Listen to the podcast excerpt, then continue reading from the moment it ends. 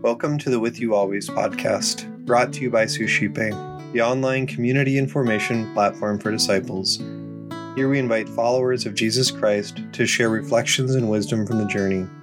Our hope is to instill a recognition that God is indeed with us always.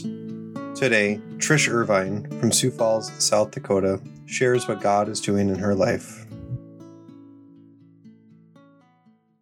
Today's first reading comes from 1 Kings chapter 17, and it says, The brook near where Elijah was hiding ran dry, because no rain had fallen in the land. So the Lord said to Elijah, Move on to Zarephath of Sidon and stay there. I have designated a widow there to provide for you. He left and went to Zarephath. As he arrived at the entrance of the city, a widow was gathering sticks there. He called out to her, Please bring me a small cupful of water to drink. She left to get it, and he called out after her, Please bring along a bit of bread. She answered, As the Lord your God lives, I have nothing baked. There is only a handful of flour in my jar and a little oil in my jug.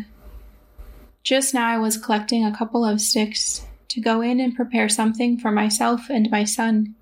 When we have eaten it, we shall die. Elijah said to her, Do not be afraid. Go and do as you propose. But first, make me a little cake and bring it to me. Then you can prepare something for yourself and your son. For the Lord, the God of Israel, says, The jar of flour shall not go empty, nor the jug of oil run dry, until the day when the Lord sends rain upon the earth.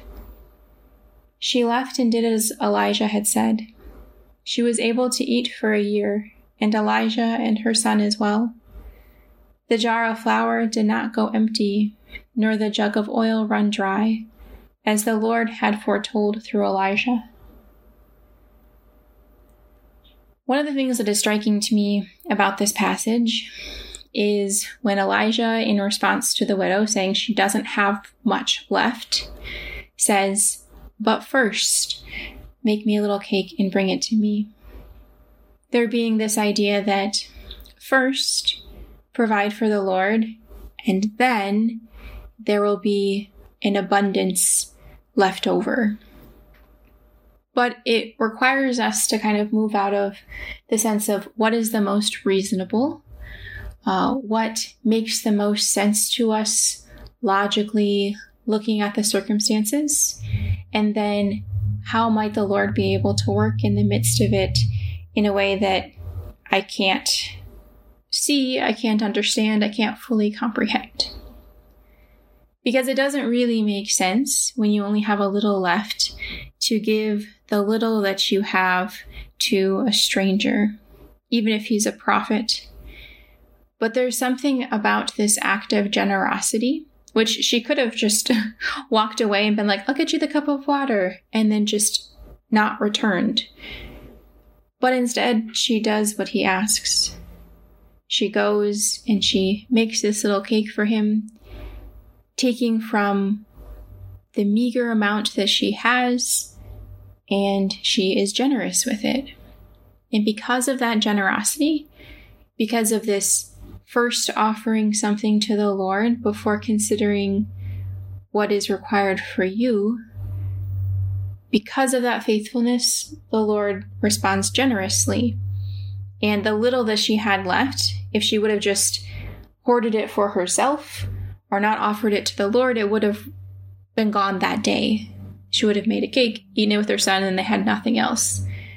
But because she offers something contrary to what seems reasonable or logical or maybe like the smartest move in the moment, she is able to eat for a year along with her son and along with Elijah.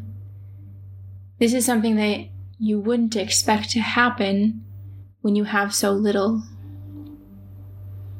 And it reminds me that the Lord has shown this in my own life, and He continues to promise this that with the Lord, a little is more than enough. But He does require us to offer it, whether we're talking about the boy in the Gospels who has the fish and the bread, he still has to offer it to the Lord in order for him to be able to create this marvelous abundance. And the same is true with this widow. She still has to offer this little to the Lord, and then he's able to work with it. He's able to provide something beautiful for her, something that's unexpected, something that isn't necessarily what she deserves or what she's earned, but it's this generous providence that the Lord is known for. And this is what I want to keep in mind for myself today. What is the thing that I only have a little of? Then instead of giving it generously, I find myself holding it back, thinking that if I can serve, then I can maybe get by, instead of offering it to the Lord and allowing Him to do something extraordinary with it, to provide a remarkable abundance What's the thing in my life that I only have a little of that the Lord wants me to offer to Him today? Let us pray. Lord, we thank you for the witness of this widow's faithfulness and trust in the unknown, trust in your ability and willingness to provide. We ask, Lord, that you would give us the grace to be able to offer to you the little that we have the places in our hearts and in our lives where there's poverty, where there's a lack, that we would be able to trust that you can do something beautiful in the midst of this littleness. Amen.